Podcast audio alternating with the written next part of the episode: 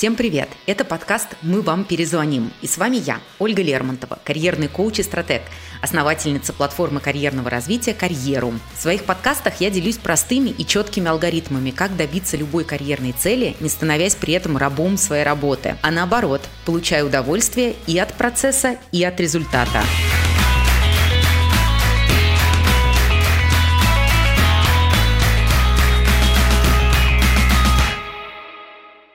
Сегодня мы поговорим о работе мечты. Что это на самом деле и как ее найти.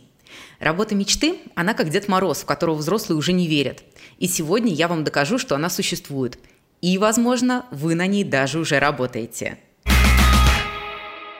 Иногда мне кажется, что мои читатели в Инстаграм и зрители на YouTube думают примерно следующее.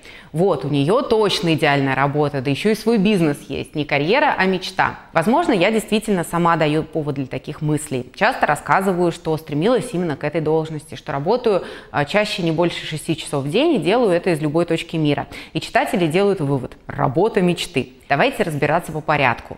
Поговорим о том, что такое работа мечты в понимании большинства и действительно ли она вообще существует.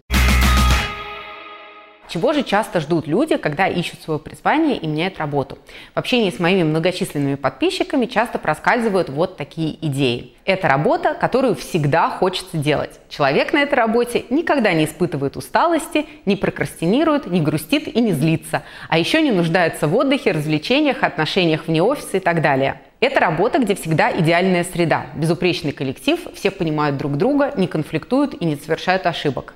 Это работа, которая всегда дается легко. На ней не бывает сложных задач, горящих дедлайнов, аспектов, которым надо учиться. Если нужны идеи, то они всегда приходят легко и сразу становятся гениальными. А если упали продажи, то можно ничего не тестировать, а просто сделать раз, два, три и сразу получится бонус. Как думаете, существует ли такая работа? Все мы люди, и мы устаем. Это нормально. И какой бы ни была ваша работа, к концу дня вам, вероятно, все равно захочется расслабиться и на время отключиться от дел.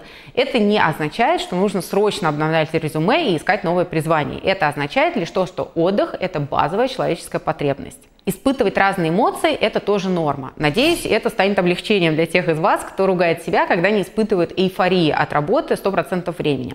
В 2017 году ученые Калифорнийского университета в Беркли опубликовали список из 27 привычных человеку эмоций.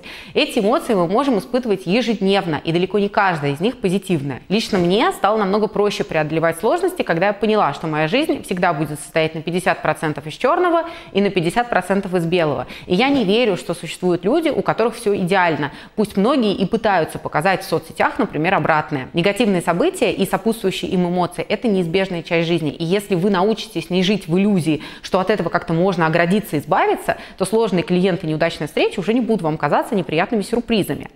Что касается отсутствия трудностей, легкой может быть только та работа, где от вас не требуется вообще никаких интеллектуальных усилий, креатива и ответственности. А еще та, где нет других людей с различными, отличающимися от вашей точек, точками зрения. Так давайте честно, реально такое или нет – Челленджи и сложные задачи неизбежны, ведь именно с их помощью растете и вы, и компания, в которой вы работаете. Конфликты будут случаться до тех пор, пока вы работаете в коллективе. И, кстати, они могут приносить не только вред, как принято считать, но еще и пользу. И что же в таком случае можно сказать о моей работе мечты? А в ней много ответственности, много работы с людьми, много коммуникации. В ней точно так же есть сложные задачи, которые не решаются по щелчку пальцев. И поверьте, я тоже человек и тоже могу задолбаться.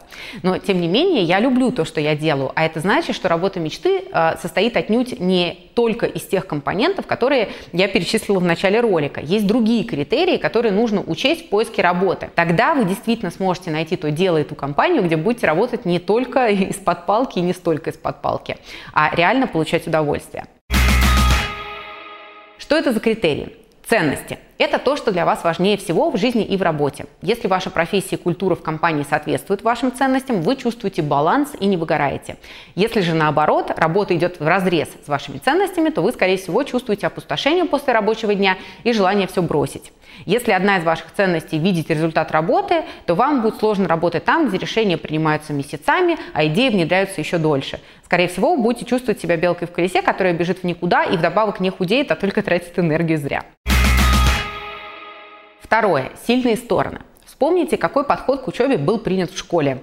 Информатика хорошо, русский хорошо, а вот химию надо подтянуть. И начинались бесконечные репетиторства именно по химии. С остальными же предметами все и так хорошо, так зачем их трогать? Как итог, средний результат по всем предметам, который устроил и родителей, и учителей.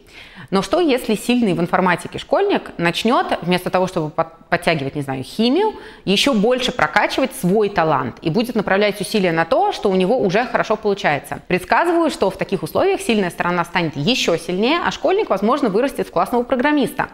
Такая ситуация встречается в корпоративном мире. Большинство людей думает о том, какие слабые стороны им нужно подтянуть, чтобы соответствовать своей роли на 100%. Но лучший результат получается, когда, например, талантливый дизайнер продолжает прокачивать свой талант дизайнерский, а не пытается развить, э, не знаю, какие-то другие навыки, например, анализа информации, которые ему в его профессии не так уж и нужны. В институте Гэллопа провели исследование, которое подтвердило, когда мы опираемся на свои сильные стороны, мы больше вовлечены в работу, мы ощущаем большую значимость того, что делаем, а еще испытываем гораздо меньше стресса. Возможно ли такое в том случае, если мы все время посвящаем слабым сторонам? Скорее всего, люди, которые работают по такой модели, чувствуют себя в постоянной гонке за каким-то недостижимым идеалом. И вместо того, чтобы делать то, что у них э, хорошо получается, вечно недовольны собой.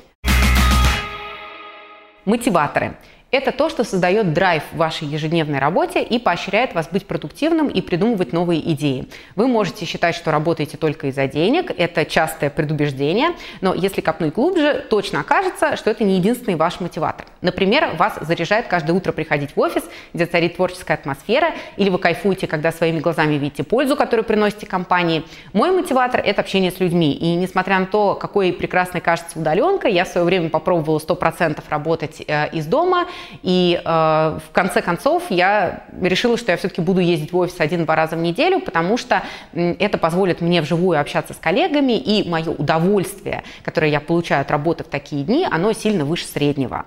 Важно определить свои уникальные мотиваторы и найти такую работу, в которой будет присутствовать каждый из них. Четвертое – mindset – это уже не критерий работы, а ваше отношение к ней и, в принципе, к жизни.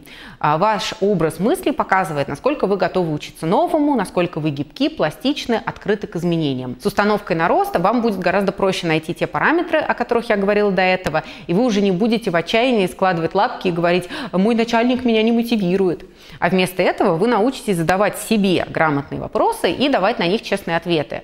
Где я получаю и теряю энергию? Что для меня важно в работе и жизни? Что у меня получается лучше всего? Почему же я люблю свою корпоративную работу и то, как гармонично ее дополняет собственный бизнес? В первую очередь, это сочетание соответствует моим личным ценностям. В корпоративной работе я реализую такие ценности, как масштаб и взаимодействие а, с более опытными людьми, за которыми я могу тянуться. В стартапе это влияние мое личное на конечный результат и возможность быть автором своего собственного продукта. Этот микс из работы и бизнеса соответствует и моим сильным сторонам, а именно умению создать из разрозненных кусков целостный продукт, структурировать его и масштабировать. Еще к своим сильным сильным сторонам я отношу навык вступлений и умение видеть ситуацию другого человека с неожиданной стороны, что необходимо как раз в работе коуча. А в моей работе есть все мотиваторы, которые поощряют меня э, делать эту работу каждый день. Э, корпорация мотивирует меня своей международностью, а моя роль большой сферы влияния на регион. А в управлении стартапом меня заряжает, когда я вижу, как трансформируются другие люди. На пересечении этих трех координат, ценностей, мотиваторов и сильных сторон находится идеальная именно для вас работа. И, кстати, совсем не обязательно, что она будет где-то в другой стране, в другой компании, в другой отрасли. Часто ко мне в карьерный клуб приходят люди, глубоко убежденные, что им нужна другая работа. Но когда они начинают анализировать свои ценности, таланты, мотиваторы, то оказывается, что и, в общем-то, текущая деятельность им уже всем соответствует. Плюс они начинают смотреть на нее сквозь новый mindset, образ мыслей и спрашивать себя, хм, а что еще я могу изменить изменить в этой работе, чтобы стало совсем хорошо. И если раньше они считали себя не вправе быть соавторами своих рабочих условий, то в клубе начинают придерживаться другого подхода. На равных общаются с руководством, говорят о своих э, желаниях, потребностях, устраняют злополучные переработки. Год назад я подписала с руководством в своей корпорации соглашение об удаленной работе, хотя у нас, в принципе, такой формат в компании не был предусмотрен. А можно было бы тоже уволиться, пойти искать свою так называемую идеальную работу, где каждая мелочь изначально бы меня удовлетворяла, удовлетворяла. Но если бы я последовала этой стратегии, то, скорее всего, я бы жестоко обломалась, потому что этого мифического идеала, конечно же, не существует. С вами была я, Ольга Лермонтова, и вы слушали мой подкаст о карьере, благодаря которому вам точно перезвонят. В следующем выпуске мы обсудим, что делать, если работа не приносит удовольствия. До встречи!